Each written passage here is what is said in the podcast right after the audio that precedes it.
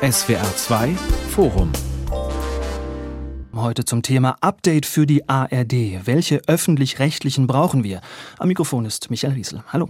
Ein halbes Jahr ist es jetzt her, dass die Affäre um Patricia Schlesinger die ARD erschüttert hat. Luxus, Filz und Korruptionsvorwürfe in den Chefetagen des öffentlich-rechtlichen Rundfunks. Was für ein Debakel. Die ARD hat reagiert, schärfere Regeln gegen Fehlverhalten beschlossen, außerdem die Aufsicht gestärkt. Doch die Debatte über die öffentlich-rechtlichen ist damit nicht vorbei. Im Gegenteil, sie geht erst richtig los. Das System als solches steht in Frage. Ein System, dem das Geld fehlt, trotz jährlich über 8 Milliarden an Rundfunkbeiträgen, das mit seinem Programm junge Leute kaum noch erreicht und dem auch viele seiner Anhänger attestieren, dass es unter verkrusteten Strukturen leidet. Ein System, das also dringend reformiert werden muss, da sind sich eigentlich alle einig. Nur wie und was ist die Aufgabe von öffentlich-rechtlichem Rundfunk in einer zunehmend digitalen Welt? Darüber wollen wir reden in diesem SWR2 Forum mit dem Medienjournalisten Stefan Niggemeier, Gründer und Betreiber von übermedien.de, mit der Bundesvorsitzenden der Jungen Liberalen Franziska Brandmann und mit Kai Gnifke, Intendant des Südwestrundfunks und seit Jahresbeginn Vorsitzender der neuen Landesrundfunkanstalten der ARD. Herr Gnifke, Ihr Vorgänger Tom Buro hat in einem seiner letzten Interviews als ARD-Vorsitzender gesagt, Zitat, 2023 wird das Jahr der Reform des öffentlich-rechtlichen Rundfunks. Sehen Sie das auch so? Recht hat er. Klar wird es das Jahr der Reform. Und äh, wir werden das jetzt selbst in die Hand nehmen.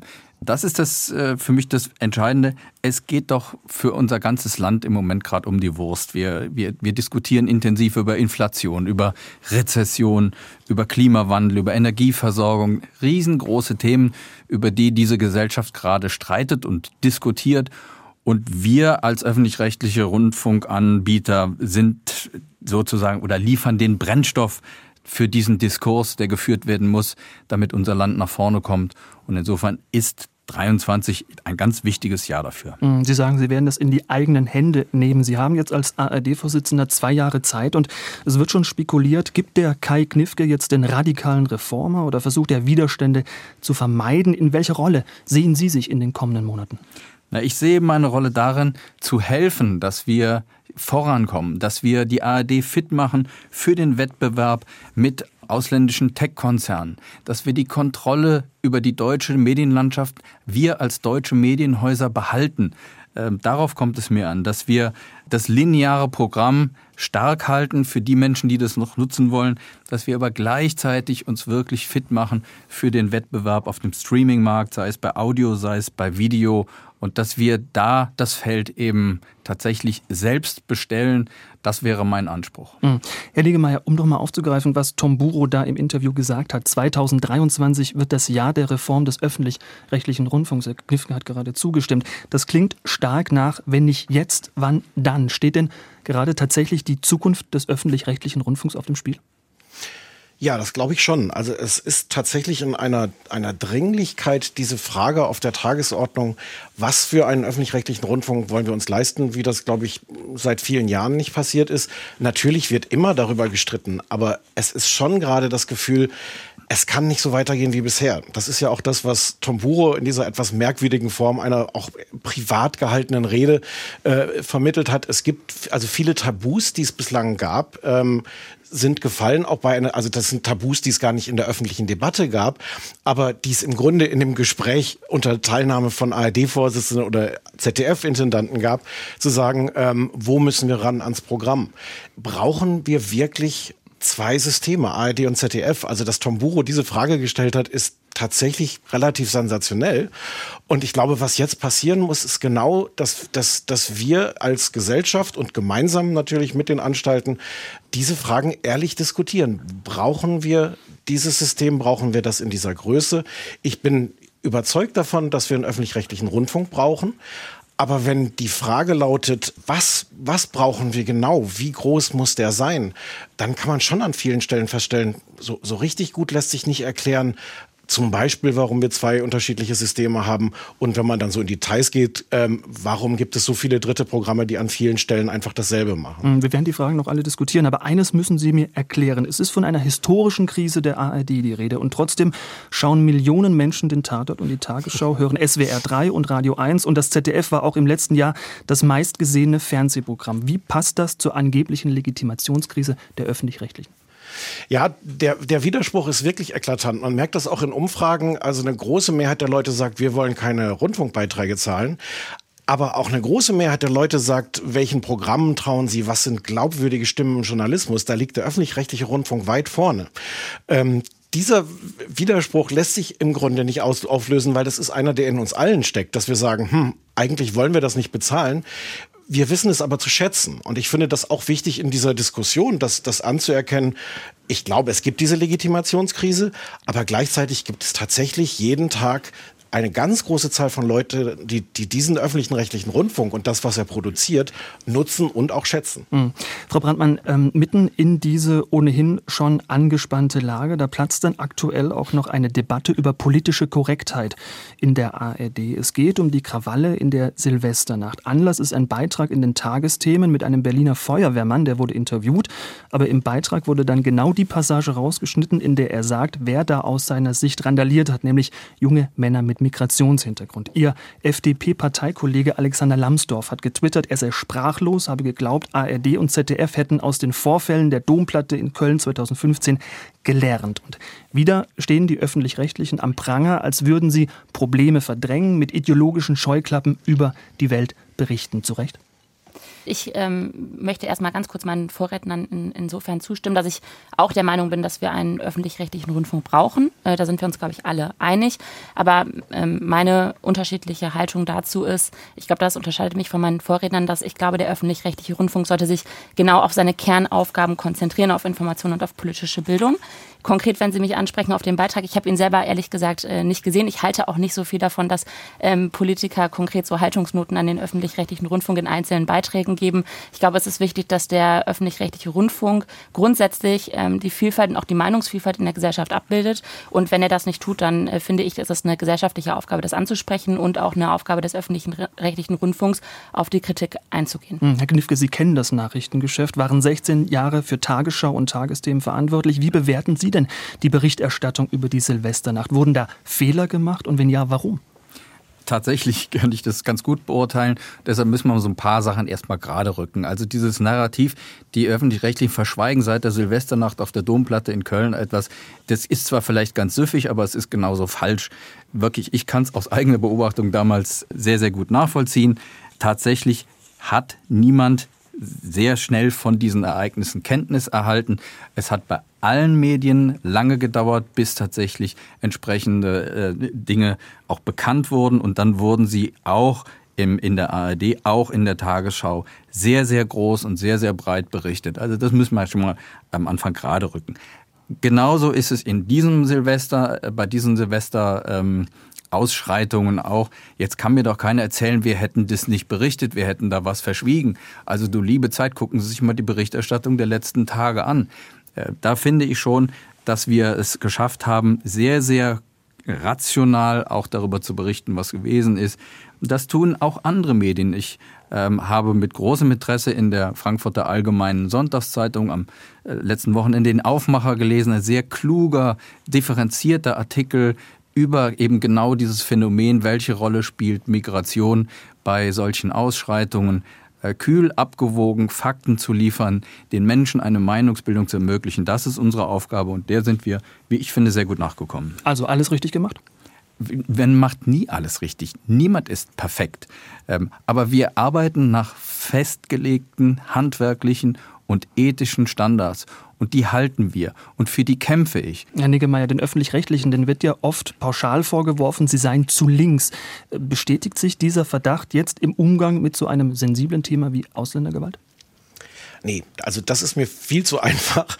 Ähm, ich glaube, dass es da auch eine teilweise hysterische oder zumindest sehr ähm, aufgeladene Debatte in den sozialen Medien gibt, natürlich auch befeuert von politisch interessierter Seite, sich auf jeden kleinen Fitzel, wo man sagen könnte, das ist eine redaktionelle Entscheidung, die kann man vielleicht hinterfragen, sich darauf zu stürzen und das zu skandalisieren.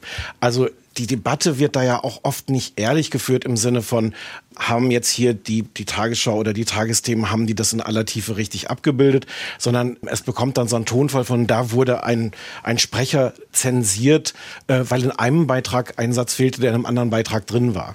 Also ich glaube, dass das immer eine Diskussion sein wird, dass auch da ähm, die öffentlich-rechtlichen immer eine Rolle sein werden, sich für all das verteidigen zu müssen. Aber ich habe nicht den Eindruck, dass das jetzt ein Ausdruck ist von, von einer linken ARD. Ich sehe eher, dass es da auch eine Bemühung gibt und ich finde das auch eine richtige Bemühung, jetzt auch nicht den ersten Reflexen nachzugehen und zu vermeiden, dass diese Debatte zum Beispiel äh, eine rassistische Debatte wird in, in ihren Untertönen. Und ja, und dann muss man sich im Detail angucken, was ist da gut gelaufen, was ist schlecht gelaufen. Es ist sehr skandalisiert worden, auch sehr rumgereicht worden auf Twitter. Es gab eine Live-Schalte in der 14 Uhr Tagesschau von einem Kollegen, der einfach da wirklich einen Aussetzer hatte und einen Blackout. Und man, man kann dem wirklich zusehen, wie der live plötzlich den Faden verloren hat. Das passiert. Das wird aber rumgereicht als Ausweis. Da sieht man, da hat jemand im Grunde äh, Vorgaben bekommen von oben, was er sagen darf und was nicht und ist darüber im Grunde zusammengebrochen. Ich glaube, in der Form können wir diese Debatte nicht führen. Und ich glaube auch pauschal zu sagen, die ARD ist, ist links, wird der Komplexität der Wahrheit auch nicht gerecht. Was man sagen kann, ist, dass der ARD tatsächlich profilierte konservative Stimmen fehlen. Zum Beispiel in, in Kommentaren in den Tagesthemen oder vielleicht auch einfach Leute, die, die auf Twitter aktiv sind. Das ist aber was anderes, als zu sagen, pauschal, die ARD ist links. Ja, Herr Gnifke, wenn es um Themen wie Gendern geht oder ums Thema wie Klima, ist da der Meinungskorridor der öffentlich-rechtlichen zu eng? Nein, ist er nicht. Also äh, wenn Sie sich mal Kommentare des Chefredakteurs des Bayerischen Rundfunks anhören, äh, auch wenn der jetzt nicht mehr Sigmund Gottlieb heißt, äh, dann habe ich nicht den Eindruck, dass da ähm, eine, eine Vocal Community gerade spricht. Wir können Ihnen in der Vergangenheit mehrere Beispiele zeigen aus den Tagesthemen, wo es sehr wohl möglich ist, für die Laufzeitverlängerung von Atomkraftwerken zu sein. Also da muss man auch ein bisschen aufpassen, dass da nicht Vorurteile weiter gepflegt werden ich kann einigen Dingen zustimmen, äh, die Sie gesagt haben. Auf der anderen Seite finde ich persönlich, ich glaube, dass auch im öffentlich-rechtlichen Rundfunk eben auch momentan immer sehr kurze Beiträge zum Beispiel ähm, zu so Debatten wie der Silvesternacht zum Beispiel gezeigt wurden und zu wenig wirklich tiefe Analysen. Ähm, also ich habe heute mal auf dem Weg hierhin einfach mal geschaut, was kommt denn heute zum Beispiel in der ARD. Da kommt die 3696. Folge äh, Rote Rosen, da kommt Sturm der Liebe. Ich glaube, ähm, Herr Knifke hat am Anfang gesagt, äh, es gibt so viele Debatten aktuell in unserer Gesellschaft und er begründet damit, dass gerade aufgrund dieser Debatten der öffentlich-rechtliche Rundfunk so wichtig ist. Ich stimme Ihnen auch zu, dass der öffentlich-rechtliche Rundfunk da einen tollen Beitrag leisten könnte, aber ich finde, ähm, er beschränkt sich momentan weiterhin darauf, ähm, ja, einzelne Meinungsbeiträge zum Beispiel dazu geben. Und zum Beispiel mir fehlt da oft, ehrlich gesagt, eine Debatte, auch eine Debatte, in der ganz unterschiedliche Meinungen mal aufeinandertreffen. Ähm, und ich glaube, das ist eigentlich schade. Ich kann auf der einen Seite meine Vorredner verstehen, die sagen, na ja, aber das ist ganz normales äh, journalistisches Handwerk, dass man eben äh, versucht, versucht, äh, die Faktenlage genauso darzustellen, wie sie sich gerade in dem Moment ähm, ergibt. Und das ist auch, muss der öffentlich-rechtliche Rundfunk unbedingt tun. Ich glaube aber, man kann unterschiedliche Nuancen auch äh, noch besser, ähm, besser zeigen. Man könnte zum Beispiel darüber sprechen, wie kann man denn in Zukunft Polizisten in solchen Einsätzen besser schützen? Ähm, es gibt zum Beispiel da ja unterschiedliche Vorschläge, die schon von verschiedenen Gruppen oder Gesellschaften gemacht wurden. Ich glaube, das wäre zum Beispiel etwas, was gerade der öffentlich-rechtliche Rundfunk machen könnte und was er aus meiner Sicht momentan viel zu wenig tut und sich auf oberflächliche Kommentare stützt. Dem würde ich, dem würde ich gerne zustimmen, weil ich glaube, auch das ist das größere Problem, dass eigentlich so die Formate fehlen, wo wird denn tatsächlich ja. diese Debatte abgebildet? Also natürlich gibt es, gibt es Talkshows, die aber natürlich auch viel in so Ritualen funktionieren. Aber zu sagen, wo ist so ein prominent platziertes Format, wo man die Diskussionen, die diese Silvesternacht jetzt dieses Jahr ausgelöst haben, wo man das abbildet, wo man in die Tiefe geht, wo man auch recherchiert, findet das wirklich an einem sichtbaren Ort statt? Das also, finde ich das viel größere Problem, die größere Leerstelle als die Frage, ob jetzt in einem Beitrag dann ein halber Satz fehlte. Absolut. Also lieber Herr Niggemeier, die Meinung haben Sie echt exklusiv, dass wir zu, zu wenig Debatte hätten. Ich meine, gucken wir mal in das Programm von SWR 2. Da läuft im Moment die Sendung Forum. Da streiten Menschen gerade über das Thema die Zukunft des öffentlich-rechtlichen Rundfunks. Gucken wir auf das gestrige Abendprogramm. Da lief hart, aber fair. Da haben sich Menschen über die, über die Preiserhöhungen äh, ausgetauscht und ja auch miteinander gestritten. Ähm, ich könnte die Reihe jetzt fast beliebig fortsetzen. Wenn wir beim Fernsehen bleiben, reden wir über Maischberger, wir reden über Anne Will. Da wird gestritten, da wird diskutiert über die wichtigen Dinge. Und Frau Brandmann, weil Sie sagten, wir hätten zu viel Meinung, also wo haben wir sie denn, außer im Tagesthemenkommentar? Da haben wir eben keine Meinung. Wenn es nach mir ginge, kommen wir mit sehr, sehr wenig Meinung aus. Wir sollen den Menschen liefern die Faktenbasis. Wir sollen den Leuten eine Vorstellung vom Zusammenhang von Fakten geben, Informationen vermitteln, aber nicht Meinungen. Die Menschen sind wirklich Manns oder Frau genug, selbst sich eine Meinung zu bilden. Sie brauchen dafür den Rohstoff, sie brauchen Informationen und den haben wir zu liefern in bestmöglicher Qualität, recherchiert nach handwerklich und ethisch klar festgelegten Standards. Herr Knifke, das hört sich total gut an, wenn Sie das sagen, aber Sie wissen ja genau, dass tatsächlich ein Großteil der, des Prozentanteils des öffentlich-rechtlichen Rundfunks, des Programms, das wir sehen, Unterhaltung ist. Äh, wenn ich zuletzt recherchiert habe, dann waren das 60 Prozent. Und da muss ich mich einfach konkret fragen, ist das zu rechtfertigen? Sie reden von harter Recherche, Sie reden von äh, Meinungsbildung und so weiter und so fort. Das, ich gebe Ihnen da komplett recht. Aber das äh, passt nicht zum Programm, das der öffentlich-rechtliche Rundfunk macht. Und deshalb ist konkret meine Position Information und politische Bildung unbedingt. Harte Recherche, Meinungsaustausch in Foren, wie Sie die gerade angesprochen haben. Aber rote Rosen und äh, alles, was dann noch dazu gehört, das können Private auch. Äh, und da muss der öffentlich-rechtliche Rundfunk sich nicht äh, die, die Einschaltquoten von Bürgerinnen und Bürgern mit äh, erhaschen. Können privatwirtschaftlich organisierte äh, Veranstalter auch, tun sie aber nicht, weil sie damit kein Geld verdienen. Und wenn Sie gerade über Rote Rosen und Sturm der Liebe reden, ist jetzt vielleicht nicht mein, mein bevorzugtes Programm, aber gehen Sie doch mal nachmittags in ein städtisches Seniorenheim und gucken Sie mal, was da läuft. Laufen da die Gerichtsshows von RTL 2 oder läuft da Rote Rosen und Sturm der Liebe? Wer kümmert sich um die Menschen, die diese Republik aufgebaut haben, die sich verdient gemacht haben um dieses Land und die heute äh, am, am Tag eben auch Unterhaltung haben wollen? Ähm, ja, wir kümmern uns um die. Und für die senden wir auch hin und wieder viel seltener als es der Vorurteil ist, auch Volksmusik, weil die Menschen das gerne haben. Und dafür werde ich weiterhin kämpfen, dass wir das tun, dass wir die Menschen immer begleiten. Nicht nur dann, wenn sie sich mit, dem, mit den Problemen und Herausforderungen dieses Planeten auseinandersetzen wollen, sondern auch, wenn sie mal die Füße hochlegen wollen.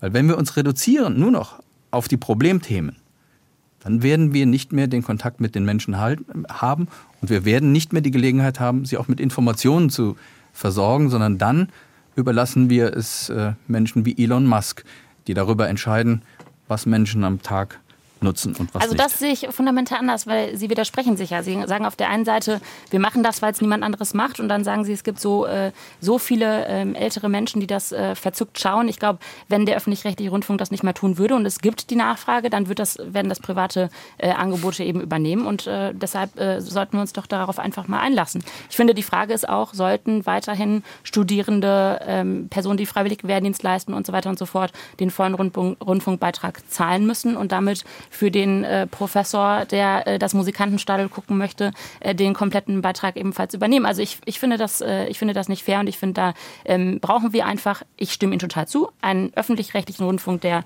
informiert, der Debatten führt, aber eben einen schlanken öffentlich-rechtlichen Rundfunk. Und wir haben jetzt noch gar nicht auf die ganzen Debatten, äh, sind wir noch nicht zu sprechen gekommen, die es gerade gab, auf einen sehr offensichtlich, muss ich so klar sagen, auf einen sehr offensichtlich öffentlich-rechtlichen Rundfunk mit absolut ineffizienten Strukturen. Und ich finde es da total berechtigt, dass Menschen sagen, ähm, natürlich muss es Information und Bildung weiterhin geben. Übrigens kann man, den an, kann man das an manchen Stellen aus meiner Sicht auch gerne vertiefen. Kann man zum Beispiel mal darüber nachdenken, warum brauchen wir nicht auch ähm, anderssprachige Programme, um Personen besser zu informieren, die vielleicht noch nicht Deutsch sprechen, vielleicht gerade ukrainisch äh, Angebote auch teilweise beispielsweise, um über den Krieg zu informieren, damit Menschen, die hierhin geflüchtet sind, äh, sich besser up-to-date halten können. Aber ähm, nochmal, äh, wir müssen über ineffiziente Strukturen sprechen. Wir müssen über alle möglichen möglichen Doppelstrukturen sprechen, die es gibt. Sie haben selber gesagt, Herr Knüffke, das nächste Jahr oder dieses Jahr soll das Jahr der Reform sein. Und dann habe ich im Spiegel gelesen, Ihr äh, konkreter Vorschlag ist die Abschaffung des Programms One, von dem nee, ich noch nie gehört habe. Äh, haben Sie sich verlesen? Ja.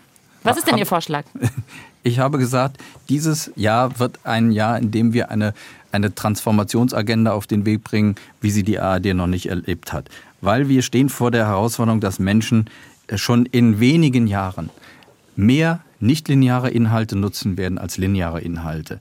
Das ist für ein, ein, ein Medienhaus, das aus der Tradition des klassischen Broadcasting kommt, ein granatenmäßiger Paradigmenwechsel.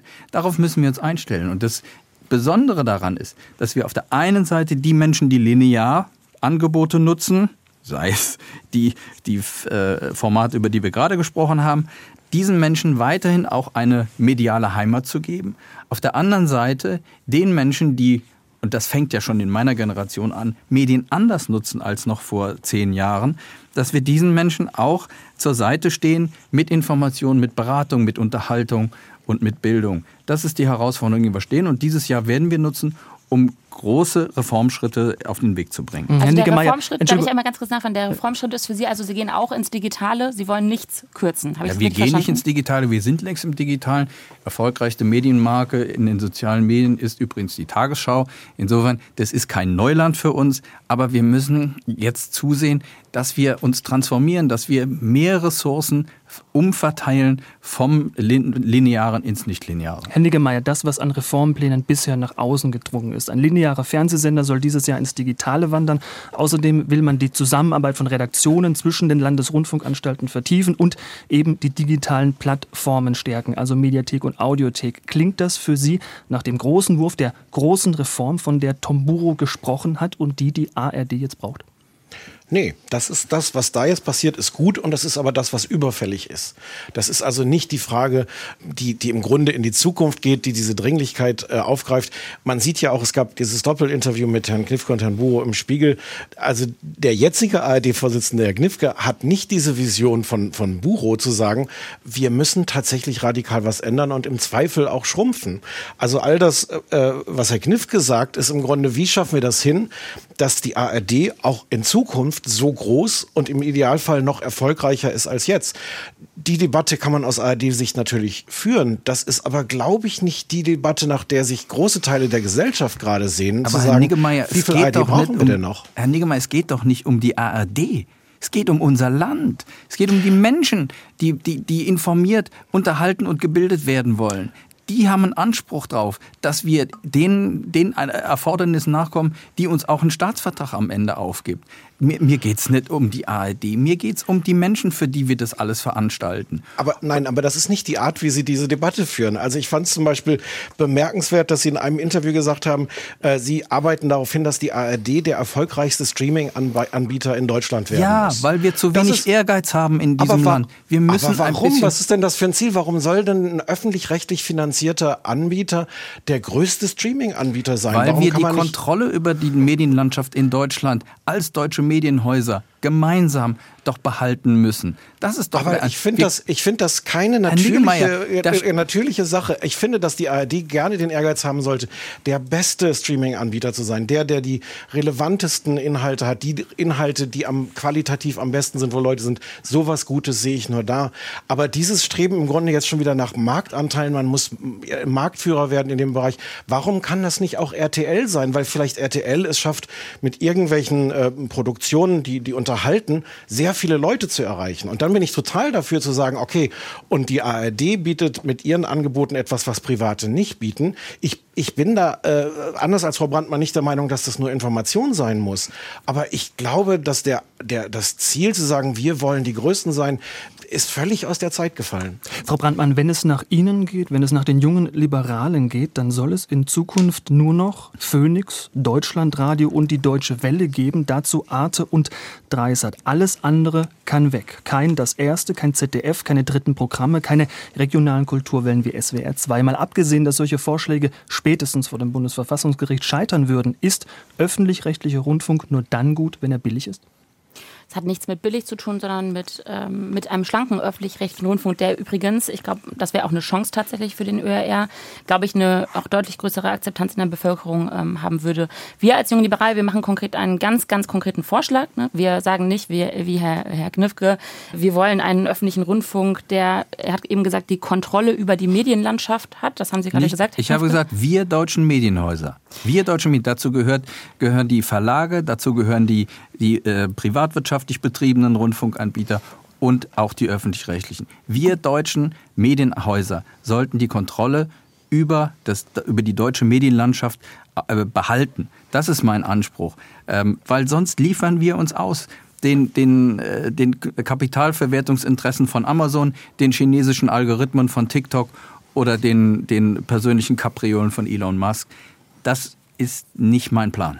Also ich muss ganz ehrlich sagen, die Jungliberalen zum Beispiel sind nicht auf TikTok, obwohl es dort viel Reichweite gäbe. Sagen wir, nein, es geht auch um, um politische Haltung. Ich weiß nicht, ob der öffentlich-rechtliche Rundfunk teilweise auch schon auf äh, TikTok unterwegs ist. Na klar ist. sind wir, weil wir im Moment noch bei den Menschen sein müssen. Aber wir sehen doch zumindest, was da auf uns zukommt. Herr Und wir Knüffke, sehen doch, wenn Sie die die widersprechen Policy sich ja. ändern. Sie widersprechen sich ja. Also ich, ich, möchte Ungern. ganz, ich, ich, möchte, ich möchte ganz ehrlich sagen, ich kann es nicht verstehen, dass zum Beispiel das Saarland eine eigene Rundf Landesrundfunkanstalt hat. Das ist aber Und jetzt eine ganz glaube- andere Baustelle. Ja, aber dann gehen wir doch mal zu der Baustelle. Sagen Sie mir doch mal, was konkret wollen Sie denn da unternehmen? Ich meine, ich weiß jetzt nicht, ob meine Zahlen hochaktuell sind. Ich äh, habe zuletzt gesehen, der, die ARD hat neun Landesrundfunkanstalten, 23.000 Mitarbeiter, elf Fernsehprogramme, 55 Hörfunkprogramme, 16 Orchester, acht Chöre. Äh, Ich glaube, da muss man sich einfach schon die Frage stellen, ist das notwendig, Alice Ja, Knüffke, die- aber um welche die Antwort Bürgerinnen geben Sie, und Bürger zu informieren? Ich sage, Welche, ich, Frau das habe Brandmann, ich welche ja, Antwort geben Sie? Welches Orchester, welches Orchester machen Sie dicht? Welchen Chor machen Sie dicht? Welche Radiowelle machen Sie dicht? Und wenn Sie mich nach der Zahl der Landesrundfunkanstalten fragen, äh, an der Stelle bin ich der falsche Ansprechpartner, sondern das ist eine Frage von Staatsverträgen, die 16 Landtage miteinander ähm, am Ende entscheiden. Ähm, ich bin nicht der Erfinder von neuen Landesrundfunkanstalten, aber ich lerne einfach, dass die Länder offensichtlich an dieser Struktur festhalten wollen und wir kommen damit ehrlich gesagt auch ganz gut klar. Hm, Herr Niggemeier, was man sich als Außenstehende ja schon fragen kann, Frau Brandmann hat gerade den Finger sozusagen in die Wunde gelegt. Warum Welche tun sich, Wunde? warum tun sich die, Die öffentlich, Wunde. warum tun sich die öffentlich-rechtlichen mit diesem Reformprozess eigentlich so schwer? Da ist ein System aus 18 TV-Sendern und 64 Hörfunkwellen. Das hat große Verdienste in der analogen Welt, muss sich aber von Grund auf ändern. Herr Klifke hat darauf hingewiesen, um sein Publikum im Digital noch zu erreichen. Und gleichzeitig gibt es deutliche Signale aus der Politik. Ihr seid zu teuer und wir sind nicht mehr bereit, das im bisherigen Umfang zu finanzieren. Aber statt es als Chance zu begreifen, schneller zu werden, schlanker, digitaler, kommt man da nicht richtig aus dem Quark. Hat der Medienforscher Also Schulze, Herr Riesel, jetzt, also Lat, hat, da lassen, stecken jetzt schon, schon fünf Fehler in der Frage allein. lassen Sie bitte die Frage an Herrn Niggemeier formulieren. Hat der Medienforscher Lutz Hartmeister recht, der sagt, Bürokratien wollen nicht irritiert werden? Ist das auch eine Mentalitätsfrage? Naja, also ehrlich gesagt steckt die Antwort doch wirklich in der Frage. Natürlich ist ein gewachsenes System mit Strukturen, wo es ganz viele Redaktionen und Sender und Anstalten gibt. Und das muss auch gar nicht nur der bürokratische Teil sein, sondern das sind natürlich auch, auch Redaktionen, die sich gefunden haben, wo einfach Journalisten finden und arbeiten. Natürlich neigt so ein System erstmal dazu, sich zu bewahren ähm, und, und sind nicht die Besten, um dann sofort zu sagen, uh, wir haben folgenden Plan übrigens entwickelt, äh, wie wir mit der Hälfte der Mitarbeiter auskommen. Ich finde das erstmal nicht verwunderlich, ähm, dass das der ARD schwerfällt, damit, damit umzugehen. Und dass es dann natürlich große äh, Selbstbeharrungskräfte irgendwie gibt. Ähm, ein Problem ist an der Stelle natürlich auch dieser, dieser Föderalismus und in welchem Maße diese ARD-Anstalten dann oft auch gegeneinander arbeiten. Also da tun sich gerade ein Können Sie mir Dinge. da ein Beispiel nennen, wo, wo irgendeine Landesrundfunkanstalt gegen mich arbeitet oder gegen uns? Ich, mir Also ist die, es, also die sind ja alle dokumentiert. Es gibt zum Beispiel diese Diskussionen um die Frage, ähm, welche äh, Anstalten äh, bespielen welche Korrespondentenplätze im Ausland. das, ist ganz klar geregelt. Eine, ja, das ist eine große Frage, das ist klar geregelt. Und es ist dann ein großes Problem, wenn der Sender, der dann für die Ukraine zuständig ist, vielleicht gerade zu dem Zeitpunkt keine, keine Menschen vor Ort hat. Und es ist ein ziemlicher Akt, um es dann hinzukriegen, dass jemand vielleicht von einer anderen Rundfunkanstalt aus diesem Land berichtet. Aber Herr Niggemeier, nehmen Sie es mir nicht übel, dass ich als ehemaliger Tagesschau-Chef extrem faktenverliebt bin. Jetzt sagen Sie mir, wo das Problem war. Der SWR, der HR, ähm, viele andere Landesrundfunkanstalten haben dem WDR geholfen in der Situation, in der die in höchstem Maße belastet waren. Und Kriegsberichterstattung ist kein Spaß. Also da haben wir doch nicht gegeneinander gearbeitet. Im Gegenteil. Das Aber- war ein Paradebeispiel, wie Zusammenarbeit funktioniert. Aber Sie müssen diese, diese Hindernisse erst überwinden. Es gibt jetzt, und Was, das, das welche wissen Sie, Hindernisse denn? Na, dass es Eitelkeiten gibt, dass ein, eine, Rundfunkanstalt sagt, Moment mal, das ist aber unser Bericht und ihr berichtet jetzt bitte schön nicht aus dieser Redaktion, Der außer WDR aus, aus hat der uns gebeten zu hel helfen und jetzt machen Sie daraus eine Eitelkeit. Entschuldigung, ich möchte unglaublich gern bei den Fakten bleiben. Aber diese, aber wenn Sie das hören, müssen Sie doch schon merken, was für eine merkwürdige Konstruktion ist, wo dann Anstalten untereinander darum bitten müssen, äh, zu sagen, hm, wir sind hier eigentlich zuständig, aber schaffen es gerade nicht. Es gibt jetzt gerade, und das wissen da Sie, das, das wissen Sie besser, das wissen Sie besser als ich, es gibt jetzt gerade einen neuen Podcast von der Tagesschau. Ich glaube, das ist eine sehr gute Idee, weil der geht in die Tiefe, der, der berichtet über die Recherchen mhm. von der Tagesschau. Das ist eine Zusammenarbeit von NDR und BR das ist unerhört, dass es sowas gibt. Und da sitzt dann zum Beispiel auch der WDR und sagt, äh, Moment mal, warum macht ihr das zusammen? Also das das ist ein Beispiel, 11KM heißt dieser Podcast, das ist ein Beispiel dafür, dass es vorangeht, dass plötzlich Dinge möglich sind, die vorher undenkbar sind. Es ist aber auch ein Beispiel dafür, was das eigentlich für Neuland ist, was die ARD da erobert, gerade zu sagen, wir arbeiten zusammen, wir machen Dinge zusammen äh, und, und bewachen nicht nur unsere äh, Eitelkeiten und unsere Töpfe, die wir irgendwie Jetzt haben. müssen Sie sich aber irgendwann mal entscheiden, was Sie uns vorwerfen. Entweder, dass wir zu wenig zusammenarbeiten oder dass wir jetzt auf den Weg gekommen sind, dass wir zusammenarbeiten. Beides geht nicht. Das ist wie beim Autofahren. Entweder man bremst oder man gibt Gas. Aber beides Herr gleichzeitig Knöpfe, ist schwierig. Es gibt ja öffentliche, es gibt ja effiziente Zusammenarbeit und ineffiziente Zusammenarbeit. Und ich, ich muss ganz ehrlich sagen, ich äh, habe mich total gefreut, äh, nachdem ich Ihr Interview im Spiegel gesehen habe und äh, Ihre, Ihre Betonung, wie reformbemüht Sie sind. Aber äh, ich bekomme momentan äh, hier in dieser Diskussion immer mehr das äh, Gefühl, dass es Ihnen gar nicht um Reform geht. Und ehrlich gesagt macht mich das ganz schön traurig, weil ich glaube, gerade Reformvorschläge, die aus dem öffentlich-rechtlichen Rundfunk selber kämen, wären ja eine super, auch ein super Start für eine Debatte oder zumindest ein Anstoß, weiter in diese Richtung zu gehen. Aber ähm, wenn die Reformvorschläge allein aus Gesellschaft und Politik kommen und der ÖRR äh, sich da gar nicht zuständig sieht, äh, so verstehe ich Sie ehrlich gesagt, Herr Knüffke, das macht mich ehrlich gesagt etwas betroffen. Glücklicherweise haben Sie mich missverstanden, weil ich sagte bereits, wir müssen das Schicksal in die eigenen Hände nehmen. Wir müssen jetzt sagen, welche Reformschritte leiten wir ein. Und das, was Herr Niggemeier eben gerade wenn auch zum Teil ein bisschen ironisierend äh, aufgeführt hat, dass wir jetzt sehr, sehr stark zusammenarbeiten, über Sendergrenzen hinweg uns äh, auf gemeinsame Kompetenzzentren verständigen. Das ist ein Paradigmenwechsel. Und wir werden auch schlanker werden. Wir haben bereits angekündigt, wir werden, so wie der Medienstaatsvertrag in Kraft tritt im Laufe dieses Jahres, werden wir die erste Flexibilisierung eines linearen Programms, das heißt die Einstellung eines linearen Kanals, werden wir dann sofort auf den Weg bringen. Also wir, wir haben das kapiert, wir haben die Zeichen der Zeit verstanden und wir machen uns auf den Weg. Aber ist, die Frage ist ja, Knifke, reicht das oder wer, ist das nicht ja, eine Art Salamitaktik und werden wir jetzt Jahr für Jahr erneut die Debatte haben, welchen Sender stellen Sie dieses Jahr ein? Naja, was heißt denn Salamitaktik? Wartet jetzt jemand auf den, auf den Big Bang? Irgendwie, dass ja, wir den neuen also Masterplan haben? ja, Herr ähm, Knüpfke. Das, ich, ich, ich das hat diesem Land auch. noch selten gut getan in den letzten 70 Jahren. Aber ich fürchte das inzwischen auch, dass, dass Leute darauf warten. Und ich habe da auch meine Leute, Position. Leute, wer sind Leute? Wir haben, wir haben extreme Wellenbewegungen. Wir haben vor einem Jahr die höchsten Akzeptanz- und Vertrauenswerte in, in, überhaupt in den letzten Jahrzehnten gehabt, weil wir in der Pandemie den Menschen tatsächlich geholfen haben, ihnen zur Seite gestanden haben. So, das haben wir jetzt ordentlich versemmelt, indem wir, indem wir Anlass für Kritik gegeben haben, für berechtigte Kritik und daraus haben wir jetzt Konsequenzen gezogen. So, und jetzt gehen wir einen Schritt weiter und sagen, jetzt müssen wir aber auch zeigen, dass wir es, dass wir es wert sind, dass der öffentlich-rechtliche, dass der unabhängige Rundfunk einen hohen Wert besitzt, der gerade in den Zeiten, in denen es leichter als jemals zuvor ist, Fakten zu fälschen, äh, dass wir das tatsächlich jetzt auch verstanden haben und dass wir die entsprechenden Konsequenzen ziehen.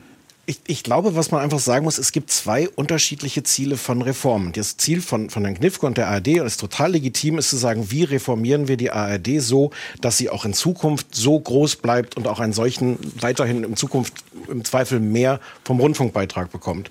Es gibt aber eine andere Reformfrage, die ist, wie viel ARD und ZDF brauchen wir in Zukunft überhaupt noch? Und ja, die FDP hatte immer schon im Grunde die Position zu sagen, man kann den öffentlich-rechtlichen Rundfunk radikal schrumpfen. Das ist gar nicht neu. Neu ist nach meiner Wahrnehmung, dass es viel mehr Menschen da draußen gibt und ehrlich gesagt mich eingeschlossen, die auch mit einer größeren Dringlichkeit fragen, zu sagen, brauchen wir wirklich so viel davon? Brauchen wir ARD und ZDF? Und wenn man diese Frage stellt, dann, dann sagen ARD und ZDF, äh, na klar, das ist ja die Vielfalt. Wir brauchen diesen internen Wettbewerb und wir brauchen auch da eine publizistische Vielfalt. Jetzt kann man sagen, das war jahrelang ehrlich gesagt meine Position. Ich finde es schön, dass wir uns diese beiden Systeme leisten können. Ich glaube, das, das ist gar nicht schlecht schlecht. Ich glaube nur, dass sich inzwischen die Debatte wirklich bei vielen Menschen verschoben hat zu, aber muss das noch sein? Und wenn ich mich frage, brauchen wir wirklich ARD und ZDF?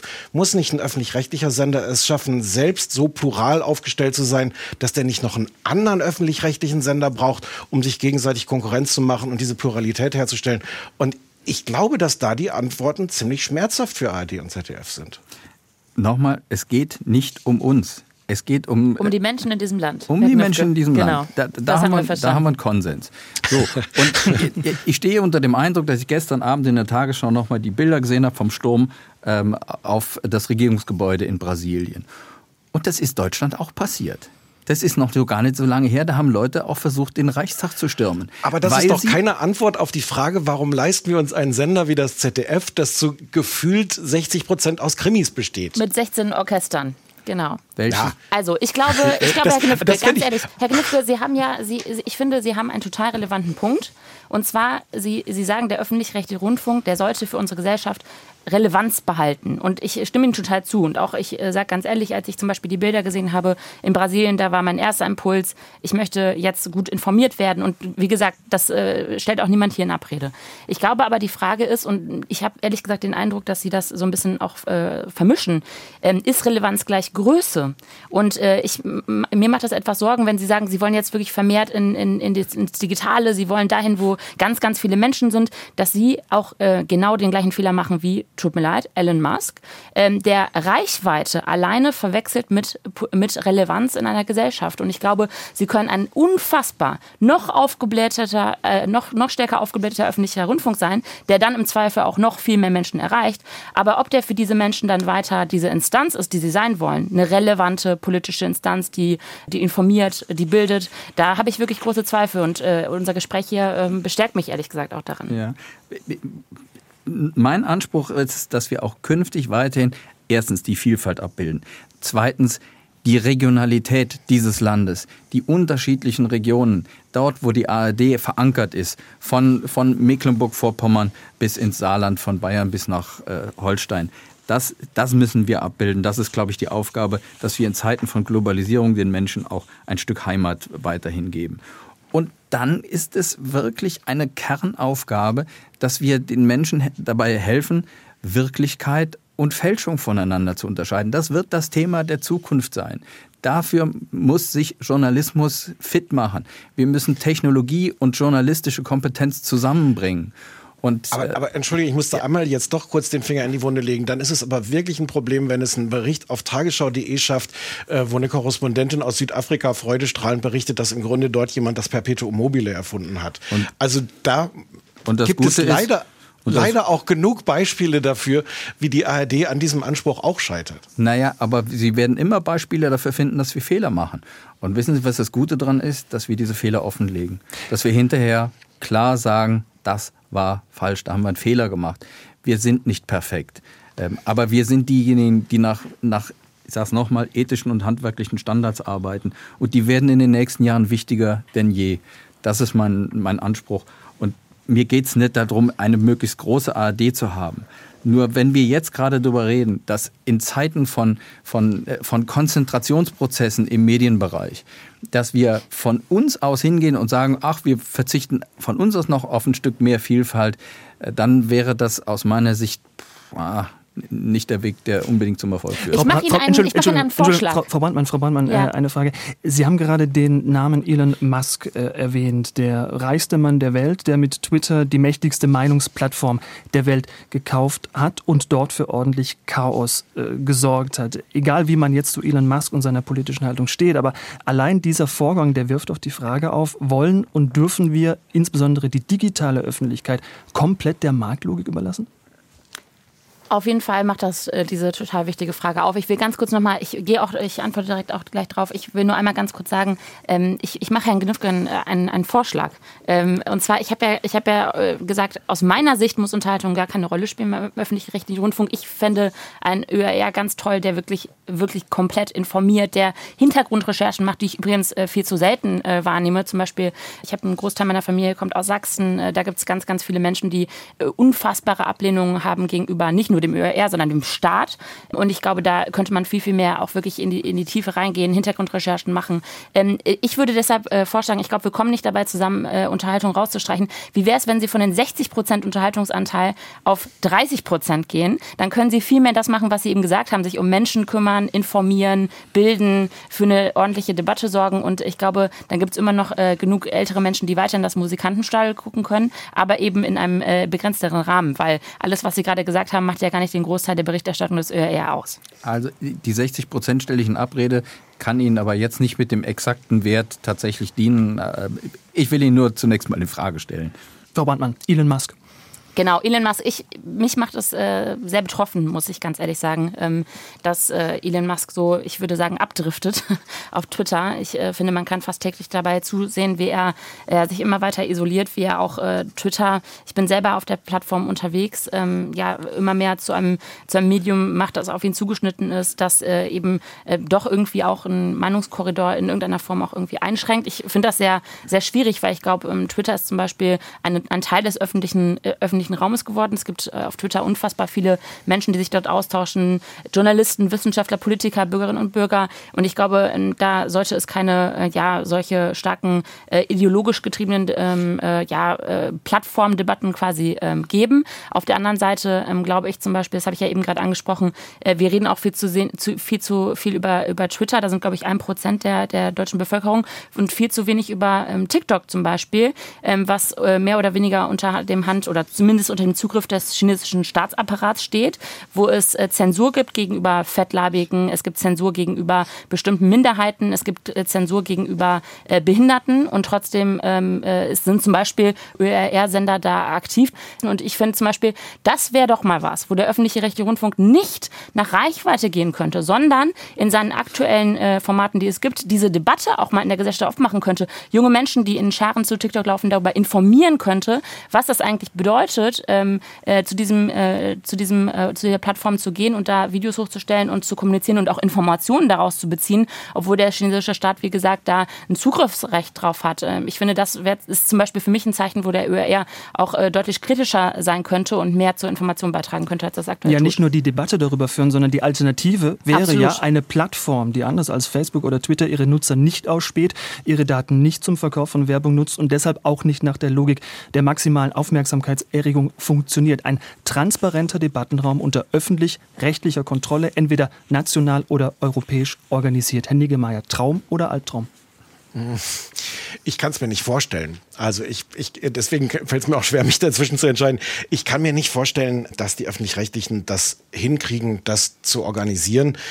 In welchem Maß das wünschenswert ist, bin ich mir auch nicht sicher. Im Idealfall ist es natürlich wünschenswert zu sagen, das wird im Grunde von der Gesellschaft getragen. Wir organisieren diesen, diesen Debattenraum.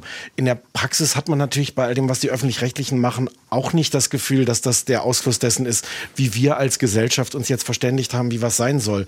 Ich tue mich schwer, mir das vorzustellen. Ich finde aber die Frage, die Sie vorhin gestellt haben, total wichtig und berechtigt. Wollen wir wirklich, dass so viel der Öffentlich öffentlichen Information einer Marktlogik folgt. Also ist es nicht gut, einen auch erheblichen Teil zu schaffen, sei es auch Unterhaltung, Information, das ganze Programm, das nicht diesen Gesetzen des Marktes folgen muss, wo man nicht auf, auf Quoten schielen muss, wo man nicht sagen muss, okay, diese, diese Überschrift spitzen wir jetzt noch ein bisschen zu, damit die noch ein paar mehr Klicks einsammelt. Dafür, das ist genau die Legitimation für öffentlich-rechtlichen Rundfunk und ich glaube, das braucht es.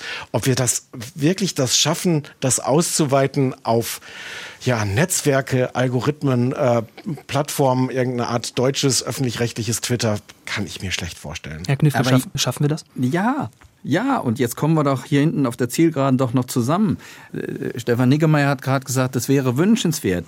Ich würde sagen, es ist nicht nur wünschenswert, es ist unser Ziel, es ist unsere Vision. Das, was wir eingangs ja angesprochen haben, haben wir eine Vision. Ja, wir haben eine, eine, die Vision einer, einer großen Plattform, auf denen Menschen Inhalte teilen, auf denen sie Informationen teilen, auf denen sie, sie äh, ihre Medienangebote nutzen, egal ob sie sie zu unterhaltenden oder zu bildenden oder zu Informationszwecken nutzen. Eine Plattform mit transparenten Algorithmen, die genau den Menschen sagt, was machen wir, was empfehlen wir dir nach welchen Logiken. Und die ARD-Mediathek gemeinsam mit dem Netzwerk, mit dem ZDF, könnte doch der Nukleus sein. Und das wäre meine Vision, dass wir es dann beitragsoffen machen, eine gemeinsame deutsche Medienplattform, an der auch andere Medienhäuser partizipieren können. Und die nächste Stufe ist dann, dass wir es auf eine europäische Ebene heben. Das ist mein Traum, das ist meine Vision und für die kämpfe ich. Update für die ARD. Welche öffentlich-rechtlichen brauchen wir? Das war heute unser Thema und ich bedanke mich bei meinen Gästen, dem Medienjournalisten Stefan Niggemeier, der Bundesvorsitzenden der Jungen Liberalen Franziska Brandmann und bei Kai Knifke, Intendant des Südwestrundfunks und Vorsitzender der ARD. Mein Name ist Michael Riese. Ich sage danke fürs Zuhören und machen es gut.